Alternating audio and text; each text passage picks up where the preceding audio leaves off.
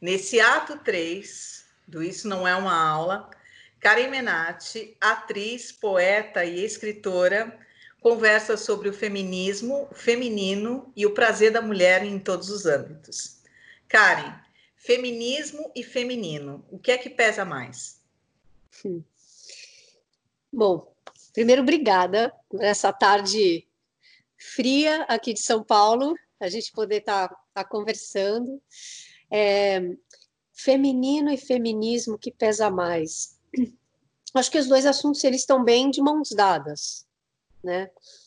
É, pensar que historicamente a mulher sempre é, foi colocada nesse lugar do, do biológico, de tudo que é subjetivo, o lugar que não é atrelado à razão, um lugar que não tem uma narrativa própria, e sim que tem uma narrativa feita por outra pessoa, que no caso é o homem.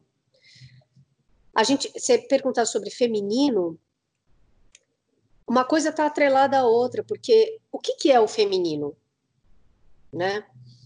Se a gente pensar que toda narrativa histórica é, foi feita por homens, então o feminino, o que é dito né, como feminino, também é um aspecto é, construído a partir do olhar do masculino. É, eu estava esses dias, eu achei muito curioso você perguntar, porque hoje eu acabei de é, participar de um desses cursos online super interessantes da Marilena Chauí, falando é, com um título falando o que, que elas pensam. E ela trazia nesse curso justamente esse lugar da, da, da falta de narrativa nas mãos da mulher. Então, desse papel de que a mulher é sempre atrelada ao, ao lugar do dentro, atrelada às suas coisas é, pequenas, entre aspas, né? O que é dentro da casa. Então, todas essas coisas começam a ganhar dimensão, é, ganhar dimensão. Então, a roupa passa a ficar muito importante, a comida muito importante, porque é aquilo que a mulher começa a ter poder. Só que é um poder que é dado pelo homem, que em alguma medida fala: não, esse mundo é meu. Quem sai é, para pensar e discutir esse mundo é o homem. Você que fica aí, você tem um, um tipo de poder que é um poder interno. Então, esse, esse tipo de. E, e, a gente sente muito isso no dia a dia, ainda até hoje, né? Isso é uma, um assunto desde lá atrás, né? Na, muito antes de Cristo. É, o feminino, quem foi que decidiu, né, que uma mulher para ser feminina, ela tem que se portar de uma tal maneira, ou tem que cruzar as pernas, ou tem que fazer um jogo de cabelo, ou no dia a dia, por exemplo, a gente tem que usar maquiagem, porque é uma coisa que, porque o feminismo ele não é um assunto, ele não é um assunto aqui, né? Ele é um assunto aqui e do dia a dia, ele não é descolado do, da prática cotidiana. Então, quando você começa a estudar e ler e se deparar, não tem como você não observar o cotidiano e se colocar nas situações. Ainda mais, eu sou uma mulher, você também. Então, a gente começa a se, a, a se deparar com essas situações e falar: opa, mas então, aonde que aonde que está a minha autonomia de dizer eu estou aqui que nem hoje, me preparei, passei um batom tal, quem foi que determinou que tem que ser dessa maneira? Será que é um impulso genuíno meu? Ou será que é uma construção social? Até que a mulher que é uma escolha. Exato, porque assim, se, se a gente vive numa sociedade, os nossos comportamentos também, os nossos padrões são padrões sociais. Atrelado ao feminismo, então, ao, ao feminino, no caso, o feminino ele foi totalmente é, construído a partir de um olhar do homem.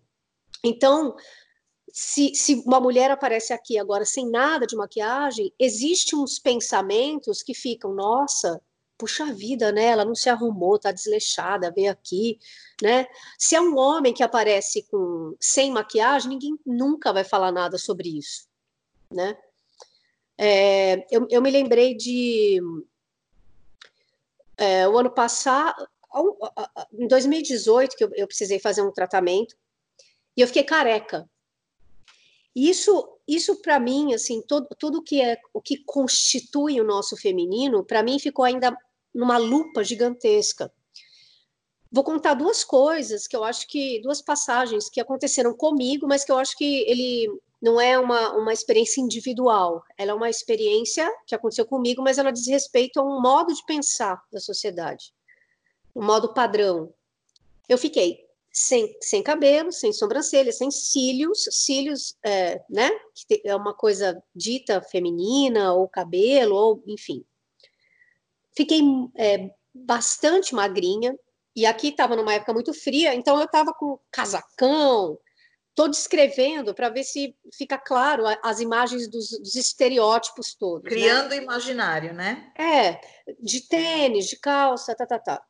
Eu fui atravessar a rua, estava distraída, uma moto quase me atropelou. E ele, quando, quando eu parei, ele parou, ele me olhou, e ele teve um segundo de, de pensar o que, que, que era a minha figura. Aí ele olhou para mim e falou: Quer morrer, viado? Seu viado. E aí foi me xingando, xingando, xingando, até eu entender que o viado era eu.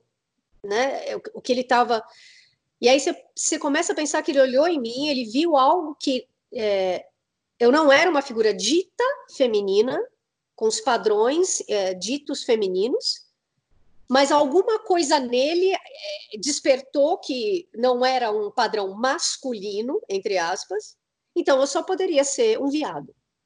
Era uma coisa andrógena. É, e que para uma sociedade que tem um pensamento é, predominantemente machista, ele não vai gritar, né? Seu andrógeno quer morrer, ele vai falar seu viado, né? então, assim, esse, esse tipo de, de, de, coisa que acontece, é, é, esse tipo de, de raciocínio que ficou muito evidente. E aí todo o entorno olhava para mim, olhava para ele e, e, e, causou uma, um, um mal-estar ali de entendimento do que estava acontecendo, né? E outra vez também que eu estava baixada no, no hospital, estava amarrando meu tênis e chegou um homem que não era enfermeiro, não era nada. Ele, ele ia consultar também, ele me viu de cabeça, ba cabeça baixa e falou: é, O senhor também veio para exame de próstata? Aí eu levantei assim, Desculpa, olhei para ele. Não, mas... é, porque são passagens realmente, né? Meu Deus! E aí, eu, e aí eu levantei, e aí ele me olhou e falou: Ah, desculpa, o senhor é mulher. E saiu. Mas ele ainda falou: o senhor é mulher. Ele ainda ficou. A, a imagem era tão confusa para ele. Por que, que eu estou usando esses exemplos que, claro, são, são engraçados em alguma medida, mas é porque existe, existe um padrão. E a gente se livrar desses padrões é muito complexo. Né? Isso porque eu sou uma mulher cis, ou seja, eu aparento o que é, a, a, minha, o meu biológico, né? Você imagina em outras dimensões do que do, quando a gente começa a desdobrar o que, que, pode ser o feminino, né? Então eu acho que uma coisa ela não é descolada da outra. E aí, conforme você vai é, vai se deparando com isso no dia a dia, falando em prazer ainda, né? É, a, a mulher sempre teve uma, um lugar passivo do objeto do desejo. Então a gente tem é, uma história inteira em que a mulher, você entra num, num, museu, você vai ter infinitos quadros de mulheres nuas durante a história, estátuas de mulheres nuas, tirando os gregos que tinham estátuas masculinas também, mas assim, é, não só os gregos, claro, mas eu estou falando de um modo geral sempre a figura do feminino é a figura que ela está no estado passivo do desejo. Eu sou um homem que te observo, então a partir dali eu construo tudo, a minha narrativa, o jeito que você tem que ser, o jeito que você tem que se portar, o jeito que você tem que aparentar. É, tem, tem, um, tem uma história ai, que eu li no livro da está correto falar o nome dela, é uma francesa chama Teoria King Kong. Ela, eu me lembrei disso agora. Ela conta um, um fato de uma mulher que vai, ela tem muito conhecimento, muito conhecimento. E ela vai fazer um, uma, uma palestra. E na hora que ela vai fazer a palestra, ela freia o conhecimento dela. Por quê? Porque aí ela vai discorrer sobre isso, a Virgínia, que intuitivamente a mulher entende, a gente acha que tem que ter uma espécie de fragilidade para ter sedução e para ser aceita dentro dentro daquele que no caso era uma plateia majoritariamente de homens. Se houvesse um limite onde você, se você ultrapassar aquele limite, você fica desinteressante sexualmente para o homem. Isso falando numa relação heterossexual aqui, né? Você fica é, sem, você não desperta mais o tesão ali. Então ela vai falando sobre isso e o quanto de mulheres que passam por isso é, inconscientemente, de ter uma, uma, um conhecimento enorme, mas se sente ainda tem um lugar que tem que dar uma freada para não não parecer tão na frente, sabe? Como se a, a, gente, como se não, porque é isso. Historicamente a gente foi é, foi ensinada a ficar atrás, um passo atrás. E quando eu falo ensinada, não é que a minha mãe disse isso, ou que a sua mãe disse, o seu pai. Quer dizer, tem famílias que dizem, mas é porque a, a história ela está aqui, né? Ela está aqui, né? Então ela, ela vem caminhando, a gente está. Isso é, isso é milenar, secular, são séculos e séculos de opressão. A gente virar essa chave e uma mulher conseguir chegar no, no cara e falar: Eu quero isso, gosto daquilo, Muitos caras não querem, porque aí também, putz, eu vou ter que. É, eu vou ter que. Eu, agora eu tenho um objetivo a atingir, né? Se antes eu só ia lá e estava pensando no meu prazer, quando uma mulher coloca que ela quer alguma coisa, aí agora eu vou ter que atingir um prazer aí que eu agora mudou. Putz, era só eu, entendeu? E agora, como é que eu vou chegar nesse prazer aí?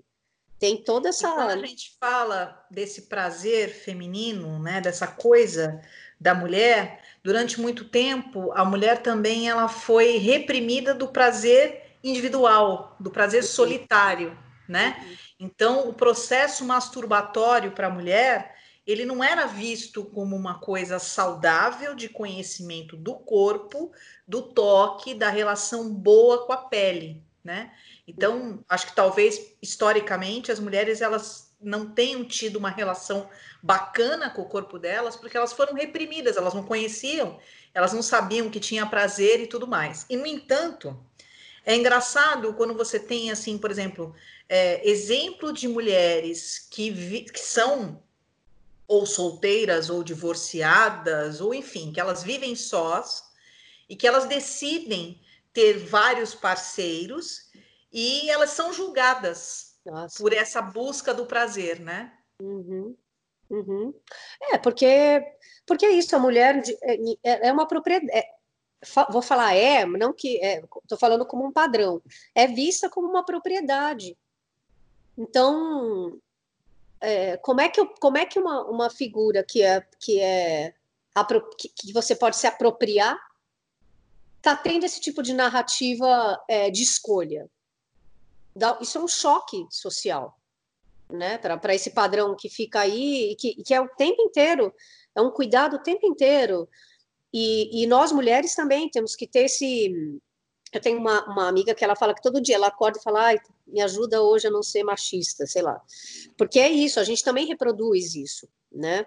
Porque a gente vive numa sociedade construída dessa maneira. Então a gente também tem que é, refinar esse olhar o tempo inteiro porque uma mulher, como você falou, que está em busca de vários parceiros, é uma mulher que está em busca de vários parceiros, ponto, não tem muita, né? É só isso, né? É um homem, naturalmente, né? Um homem é que teria esse tipo de postura, não a mulher, né? Ele que é o caçador, é o cara, né?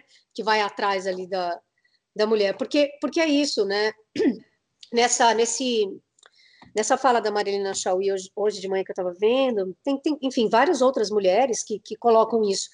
A mulher, ela sempre foi colocada nesse lugar do, do biológico, então é atrelado à maternidade, é atrelado ao cuidado, ao, ao sutil, ao delicado, a tudo que é do campo do sensível e tudo que é afastado do campo do racional, do raciocínio.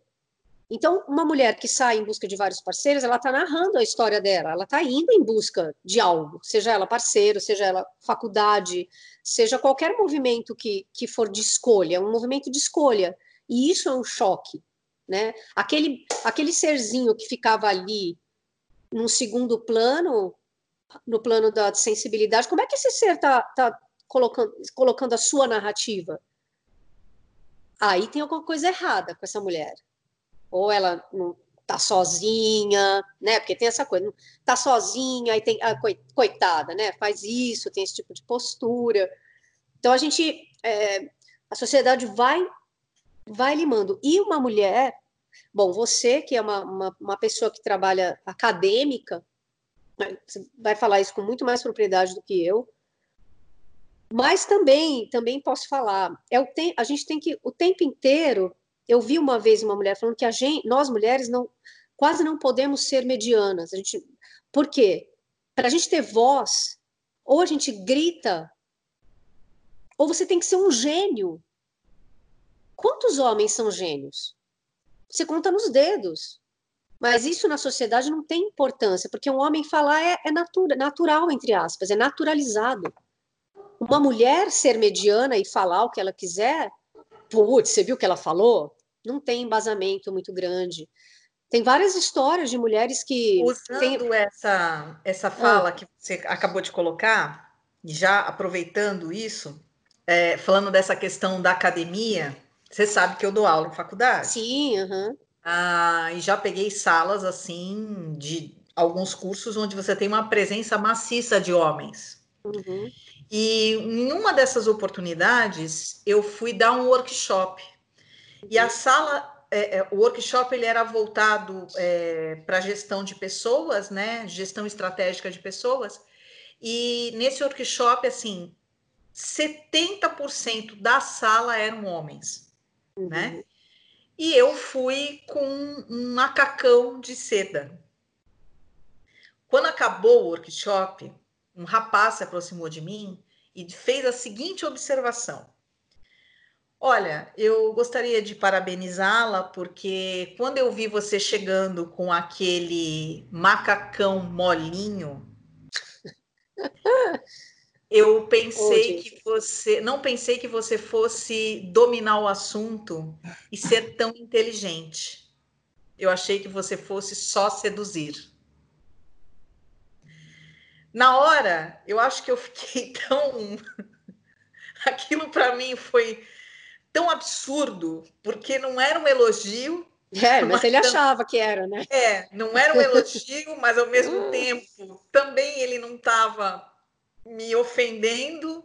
Eu não sabia o que responder, eu só olhei para ele e falei: obrigada, só. Hum. Porque eu falei: de que adianta eu ficar aqui tentando discutir com ele, né? O, o que é, o que não é, não vai adiantar nada, não vai agregar em nada, né? Não vou discutir isso com ele, não, não cabia. Mas a observação foi assim até absurda. Então quer dizer que uma mulher, quando ela entra bem vestida, com uma roupa, macacão de seda, eu sou uma pessoa de formas arredondadas, né? Então se eu entro num ambiente, um macacão de seda que demonstra as minhas, minhas curvas, quer dizer que isso me faz menos inteligente? É. Pois né? É. Mas é. são coisas que a gente escuta dentro do ambiente acadêmico. Mas ou é ainda. Por... Sim, desculpa. Mas, ou ainda. Não, a gente está se cortando porque tem muita coisa para falar. É, porque vai lembrando das coisas. É. Ou ainda, se no, no, ambiente acadêmico também você tem uma certa exigência, ou ainda no ambiente de escritório, ou até é, é, é como atriz, você é um pouco mais exigente, você sempre é taxada de mal amada, uhum. que provavelmente você está na TPM, que provavelmente é, você acordou com cólica, é sempre voltado para uma outra questão, uhum. né? E não para a escolha da mulher, né? É, que é aquilo que eu falei, que é, é, o, é o tal da biologia é sempre voltado o corpo, o corpo da mulher historicamente é voltada para as coisas biológicas. Então é claro que se uma mulher está irritada é porque ela está de TPM. ela não pode estar pensando em alguma coisa e isso deixou ela irritada, né? Claro que se, uma, é, se você entrou com um macacão X num, num ambiente, é, o seu corpo, o corpo da mulher é um território, né? De dominação também. Então, como que esse, esse corpo tem esse, esse poder aí? Ele não, ele está com os contornos definidos no sentido de, de você ter a sua, a sua narrativa na sua mão. Como assim? Bom, tanto é que é, o, guerra, quando tem guerra, que um país invade o outro, é, eu, tem várias, várias escritos que o estupro é uma norma de, de invasão territorial também, quando tem é, invasões de guerra. Então, o corpo feminino, ele é, ele é um, um espaço que o homem tem poder, historicamente. Eu vou falar sempre historicamente, porque para não parecer que é uma opinião, não é opinião, é opinião minha, né? Que não é uma saiu coisa, do nada. Né? É, uma coisa é histórico, isso acontece. Exato, é construção, isso é a construção. Eu, a gente tem que estar o tempo inteiro tentando desconstruir.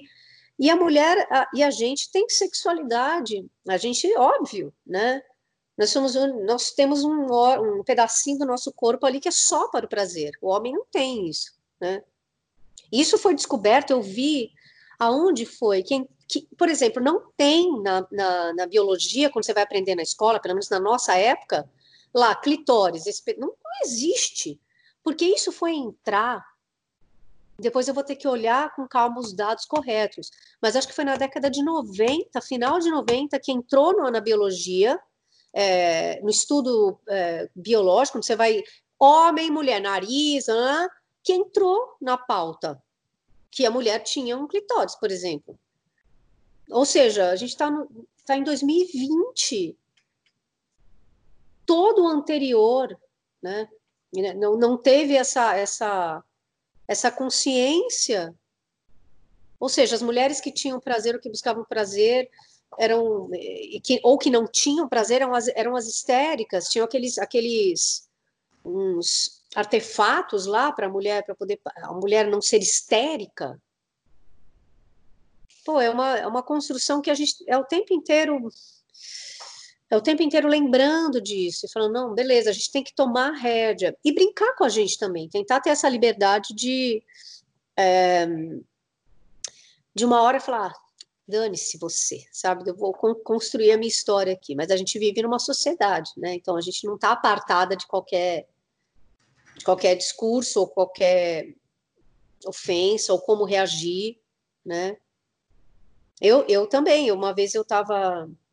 É, ah, enfim, várias situações é, de, de que você tem que se colocar e ou a pessoa não não ouve o que você está falando, é quando um cara fala o que você acabou de falar, aí o cara fala, ah, é isso aí.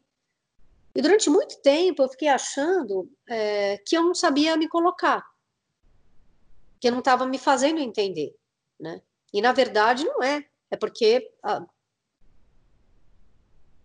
aí alguém fala, o cara falou, aí ah, é isso mesmo, né?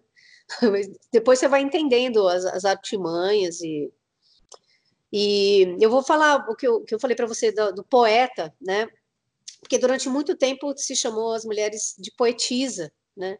E aí tem toda essa discussão que a palavra poeta é, é, ela termina em a.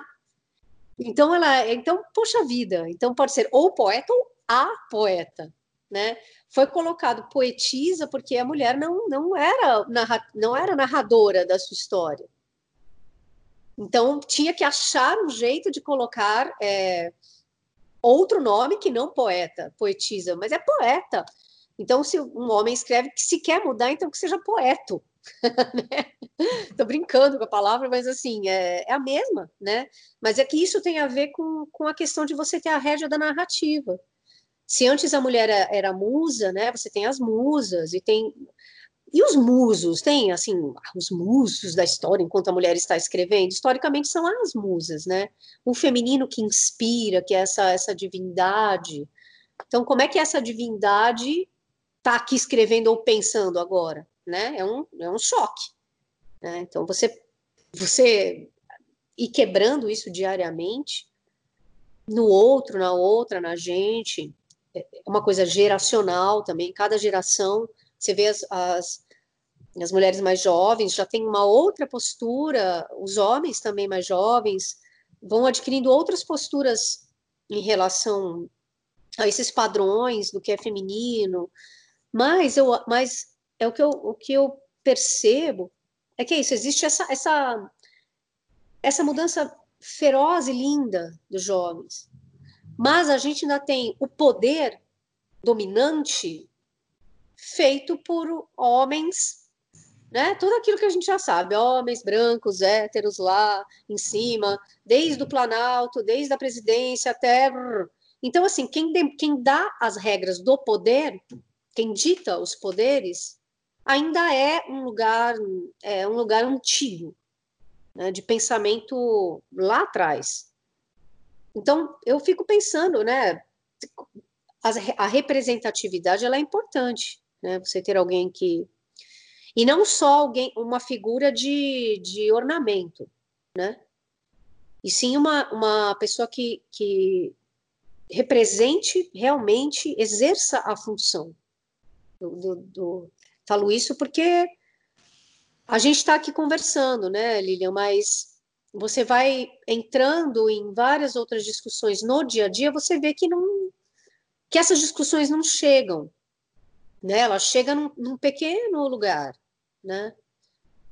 Como as pessoas falam muito nas suas bolhas, né? Mas essa a, a, a bolha estendida, a conversa é outra, né? Desde a, da, agora com a quarentena, que a violência é, doméstica aumentou não sei quantos por cento, ou seja, é, essa, esse lugar do homem de deter o corpo da mulher dentro de casa, né, de tudo, dever obediência, aí você ouve um presidente falando que isso acontece porque, pô, as pessoas estão irritadas, porque estão sem trabalho. Como se é. isso fosse desculpa para bater, matar, ofender. É. Pô, é que as pessoas estão com a cabeça quente. Então, é esse tipo de, de lugar que ainda tem a, é a voz, que é a voz máxima aqui, né? Então, é, tem um chão imenso ainda para chegar. E eu, eu, vou, eu lembrei agora de uma passagem da Ivone Gebara, que é uma mulher fantástica, Lilian, que ela é freira, teóloga, filósofa. Ela foi convidada a se retirar da Igreja Católica por questionar o papel da mulher dentro da igreja. Aproveitou esse tempo em que ela fez um, o, acho que, não sei se é esse termo correto de voto de silêncio, não sei se é, se é isso, mas ela, ela ficou silenciada, na verdade, para escrever, então ela, ela, tem uma biografia muito grande sobre a trajetória da mulher, a mulher e a construção ocidental dentro da religião, né? Que ela fala que a mulher dentro da religião, ai, só me lembra de eu falar, de, de, de, me lembra que não é isso, mas eu vou chegar lá, do, do encontro que ela fazia com pessoas é, na, na num projeto de política de base, só me lembra disso. Ah, mas antes, é, Tá, porque ela, porque senão eu me perco. Porque ela fala, ela, ela traça um para, ela vai fazendo esse relato de que na história isso é, é, concreto. Por mais que você não seja religiosa ou não tenha uma religião ou não seja, a gente, o Ocidente é, tem uma predominância católica, né? O Brasil, pelo menos, tem uma predominância católica de, de... agora está mudando um pouco, mas é, e não estou falando que é boa essa mudança, estou colocando o juízo de valor estou colocando um dado, em que dentro da Bíblia e da trajetória, a mulher é o pecado, né? Ela come, a mulher é a que gera o pecado total. Ela come a fruta, a mulher é o terror dentro da Bíblia. O homem, ele é dentro da Bíblia, ele é o personagem que luta contra o pecado. É o homem que ele é o herói. Aí ela fala, mas espera aí, se o homem é o homem que luta contra o mal, que ela fala que é o mal, né? O pecado é o mal. Se o homem é o homem que luta contra o mal e a mulher é o mal, é o pecado, então a gente tem uma construção já colocada de que nós somos más por natureza. É um equívoco já por natureza, as nossas decisões, o que, que a gente vai fazer. Isso você não precisa ser religioso ou religiosa para ter isso como. A gente vive numa sociedade assim, né? Isso é, eu acho que é bastante importante para a gente também entender alguns arquétipos, sabe? Da mãe santa, a mulher quando é maternal, quando ela tem um filho, ela, ela vira quase uma espécie de santa, né? Isso é uma imagem bíblica, né? Ela é uma santa, ela, não, ela quase não pode mais ser uma mulher sexual, né? Ela é mãe, ela é uma entidade, né? Então a mulher é, acaba sempre ficando nesse lugar atrás do papel que ela tem que cumprir dentro da sociedade. E, e sempre carregada de culpa, porque a mulher vai atrás do, do, do prazer. Se alguém fala alguma coisa para ela e ela. Prazer, quando eu digo, é de qualquer âmbito. Ela pode se sentir culpada por N, N fatores. Ser mãe e deixar o filho em casa para ir trabalhar, ou ser mãe e ter que se virar, ou não ser mãe. A culpa ela é muito atrelada ao, a, ao universo da mulher, porque a gente, a gente é julgada no, nos nossos mínimos passos. Existe esse julgamento. E aí, aí eu vou chegar onde a Ivone, ela falava que uma vez ela estava fazendo um trabalho de, de politização mesmo da, de, uma, de um lugar operário no Recife, se não me engano, e ela ia de casa em casa é, para conversar com, com, com os trabalhadores e trabalhadoras que, se eles ganhavam pouco, não era porque Deus queria que eles ganhassem pouco, era porque eles não estavam sendo bem pagos. Então, né, toda aquela narrativa para conversar. E ela percebia que nunca as mulheres ficavam, quando ela entrava na casa e ela começava a falar sobre isso, as mulheres saíam, ficavam os homens, né? E aí as mulheres iam para a cozinha, iam preparar um bolo, iam preparar um café, ou iam fazer qualquer outros afazeres do dentro, né? E não participavam daquela conversa. Aí ela disse que uma vez ela chegou para uma mulher, ela estava com essa observação, Aí ela chegou para uma das mulheres e falou: Olha, eu gostaria que você ficasse, porque isso que eu estou falando diz respeito a você também, é muito importante que a gente, né?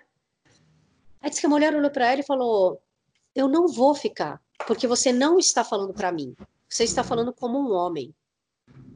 O dia que você ouvir e olhar direito para uma mulher, eu fico aqui e converso com você. Você sabe o que, que acontece quando o meu marido, que você está falando que ele não recebe direito, o que, que ele faz comigo quando ele não recebe direito?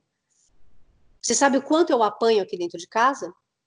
Você sabe que eu tenho que levantar tal hora da manhã e se não tem comida na mesa, quem é que tem que correr para dar um jeito de ter comida e fica sem comer para o filho comer?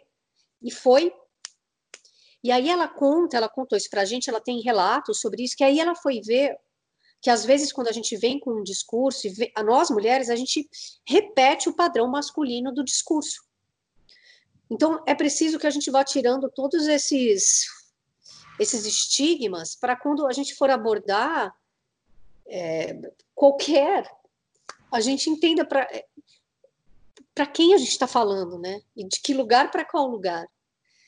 E, e, é um exercício mesmo. Isso é um exercício é, fundamental, diário e, e, difícil, porque a gente vive nessa, né, nesse lugar que vai é, fechando a gente em padrões. Mas existem muitas mulheres que já estão aí, já, né, nas suas narrativas, é, quer falar, fale, pegando, tendo as suas as suas decisões tomadas e, e, e agindo com amor e desejo pelas suas é, decisões, mas é um caminho que ele, ele é cheio de, de... Eu ia falar tropeço e lembrei de outra coisa. Posso falar, Lilian? Vou ficar falando... da, porque a Ivone que trouxe isso também. A Ivone foi falando da Ivone porque ela no tijolo, ela, quando a gente se aproximou mais com ela, ela a gente fez um trabalho de estudo sobre o, o feminismo e ela foi uma da, ela foi a nossa tutora ali, né? E aí ela trouxe essa, essa questão do, do Tales de Mileto, do, do filósofo pré-socrático, que tem toda a história dele, né, do tropeço de Tales, que Tales estava caminhando, ele é um astro, astrônomo, olhando para as estrelas, ele tropeça e cai, né? E aí ela conta para a gente que a, tem uma escrava que estava ao lado dele, é, de um lugar chamado Trácia, então, pelo que eu me recordo, não tem nem o nome dela, é uma escrava de Trácia, ela olha e ri dele, né? E aí ele ele se coloca como, pô, estou fazendo coisas mais importantes, né? Estou olhando para cima. E aí todo ela, ela traz um discurso de que a escrava, a representação dessa mulher, de olhar para ele que ele tropeça, ele não tem capacidade de olhar o dia a dia porque ele está lá em cima, né? Então, é, essa dualidade, essa cisão que, é, que a gente, que, é, que o ser feminino ele tem já, ou você é uma coisa ou outra, né? É você ou é ou é santa ou é ou é ou não é santo, é puta. Ou você é é isso ou aquilo. A gente é o tempo inteiro na história é trabalhada na dualidade. Então, quando a gente consegue unir, é, trazer essa coisa para, pô, eu sou uma mulher e, e olha, eu penso, né? você pensa, você tem um discurso de pensar, né? Enfim, é que eu lembrei dessa passagem, assim. Bom, falei muito. Para a né? gente é, fechar essa nossa conversa, qual seria o primeiro passo para ser um antimachista? Um antimachista? Ou uma antimachista? É, tem, tem uma conversa né, de que as mulheres, quando tem alguns atos de machismo, elas não são machistas, elas a gente reproduz o machismo, porque a, a estrutura é criada pelos homens. Então a gente não é machista, a gente reproduz o machismo. Né? O machismo é uma, uma ação que vem do, dessa dominação dos homens. Então, acho que seria antimachismo mesmo, né? Estou refletindo junto aqui, né? É, eu acho que é isso, Li, não sei, é, é um olhar o tempo inteiro, esse olhar é, cuidadoso com, com os nossos desejos, tentar compreender quando é um desejo que ele é, ele é seu, seu entre aspas, porque vai ser sempre social, é isso que eu quero dizer. Mas é, quando ele serve a um padrão masculino, seja de, de é, imagem, seja no conceito, seja no pensar, e o quanto isso, isso te freia a seguir adiante. E não se calar, porque o silêncio feminino também é histórico. Se a mulher não pensa, ela não fala. Então, mulher não é para falar muito. Então, a gente aprendeu a silenciar tudo que acontece. Se você silencia uma violência, você silencia uma violência em você, você se silencia, você silencia os seus desejos. Então, é não silenciar, é dar voz para o que você vê de, de machismos, de atos de violência, tentar não se silenciar. É, eu, eu, eu acharia que é um pouco, um pouco, um pouco por aí. A gente tentar estar tá, tá em, em, conexão com essa, com esse direito nosso de, de narrar a nossa trajetória, de construir a nossa trajetória. Não, não deixar que outro, que um, um cara venha e narre a minha trajetória desse moço que falou para você que você estava de macacão de seda, né? Com certeza, é, para ele não faz muito sentido, pô, né? Dentro da minha narrativa aqui, uma mulher que, que venha falar alguma coisa, ela tem que ter um padrão X, né? Então, a gente quebrar e tentando quebrar essas. E não se calar, não se calar diante da violência, não se calar a gente, a gente ter voz. É, sei lá, Acho que é por aí, Lilian. É um exercício diário, né? Nem sempre a gente consegue, não é fácil, mas eu acho que é, que é, que é um pouco por aí. Tem uma, eu posso ler um poema que eu separei aqui da Hilda, da Hilda oh. Hilst, que aqui ela fala muito da, da ela, ela fala da, da poeta. Mas as perguntas que ela coloca você vai, eu, eu interpreto dessa maneira, né? Você vai entendendo que além de poeta, ela é uma mulher poeta. Uhum. Isso faz muita diferença. Esse poema, deixa eu ver de qual é a. Porque aqui ele é o poema número 6 do. Ah, 10 chamamentos ao amigo. Aí ele é assim, ó. Sorrio quando penso em que lugar da sala guardarás o meu verso distanciado dos teus livros políticos? Na primeira gaveta mais próxima à janela? Tu sorris quando lês ou te cansas de ver tamanha perdição, amorável centelha no meu rosto maduro? Eu te pareço bela? Ou apenas, apenas te pareço mais poeta, talvez, ou menos séria. O que pensa o homem do poeta? Que não há verdade na minha embriaguez e que me preferes amiga pacífica e menos aventura? Que é de todo impossível guardar na tua sala vestígio passional da minha linguagem? Eu te pareço louca? Eu te pareço pura? Eu te pareço moça? Ou é mesmo verdade que nunca me soubeste? Eu acho que esse poema é um pouco. É, ela fala da, da questão da escrita, mas é isso, né? Uma mulher poeta é o quê? Eu te pareço louca? Eu te pareço mais séria, menos séria ou mais aventura? É uma amiga pacífica ou aventura? Afinal, né? o que é que tu vês? É. Né? E será que nunca me soubeste? Tem um outro livro de uma, de, esse livro aqui que se chama Verdade de uma Escritora, que, que são várias mulheres acima de 60 anos. Eu, eu, eu conheci esse livro pela editora, que foi a mesma editora que lançou o meu, fez um sarau ano passado, e aí tinham várias pessoas dessa editora participando. E, essa, e aí eu conheci a história da construção desse livro, que são várias mulheres acima de 60 anos que se encontraram, alugaram uma casa e ficaram lá, se eu não me engano, uma semana reunidas escrevendo. E eu achei genial, porque são mulheres é, de várias é, classes sociais, porque é isso também, o feminismo, ele é ele também é bem atrelado à, à, à questão de classe, né? Uhum. A gente também não, não se esqueça disso. Mas ele tem, ele tem versos muito bonitos. Tem um que eles são bem curtos, não sei se dá para ver, eles são bem coesos, dá tá para ver, né? Ah, está desfocado, mas ó, eles são pequenininhos e aí é, pequenos no tamanho, mas não menos, é, né? Não pequenos. E esse aqui eu acho que é bem isso que se passa com uma mulher. Ela, ela diz aqui, ainda mais uma mulher acima de 60, ou seja, de uma outra geração ainda, né? Escrevia sim e servia arroz queimado para o almoço.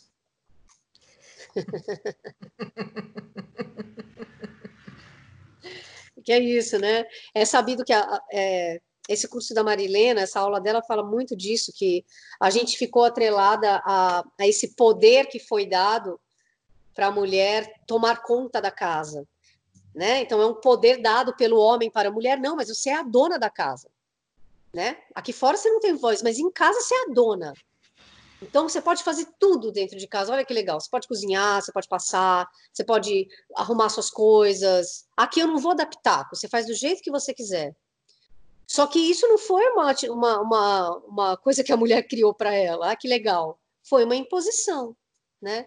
Isso não quer dizer que cozinhar não seja bacana, mas não, isso não tem a ver com sexo, com gênero, na verdade. Né? Isso foi uma, uma, uma um lugar de poder dado à mulher, para já que ela tem que ter algum poder aí para, né, cuida da casa. E a gente acaba, às vezes, até. Eu participei de uma discussão uma vez, um debate, que uma das mulheres colocava isso, ela falava: o quanto a gente não se pega nesse lugar. Ah, não mexe aí que eu não gosto que mude. Não, esse é do meu jeito. Não, eu quero que fique.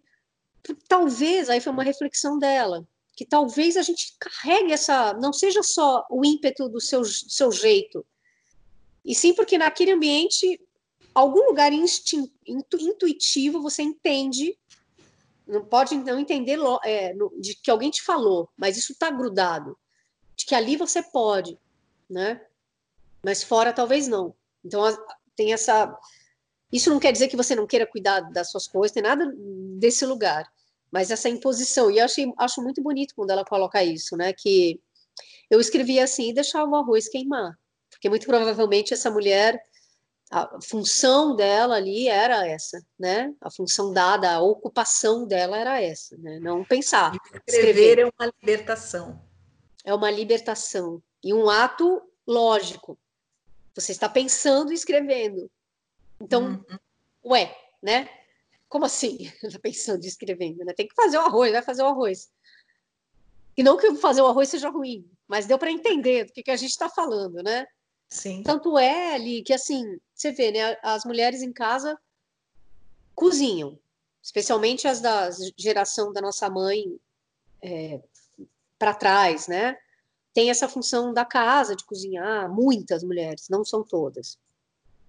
Mas os chefes de cozinha, os primeiros chefes de cozinha são homens. Porque cozinhar cotidianamente não é uma ação, né, nesse era, né, porque isso já mudou, mas é, que era para um homem fazer. Mas ele transformar aquilo em algo de ocupação fora, aí a mulher não poderia ser, tem que ser o homem. Uhum. E aí eu vejo tantas mulheres falando, né, ah, eu, eu trabalhar em, restaurante como chefe de cozinha, ambiente né, majoritariamente de homens, machista, não sei o que, você fala, nossa, para você ver até onde vai.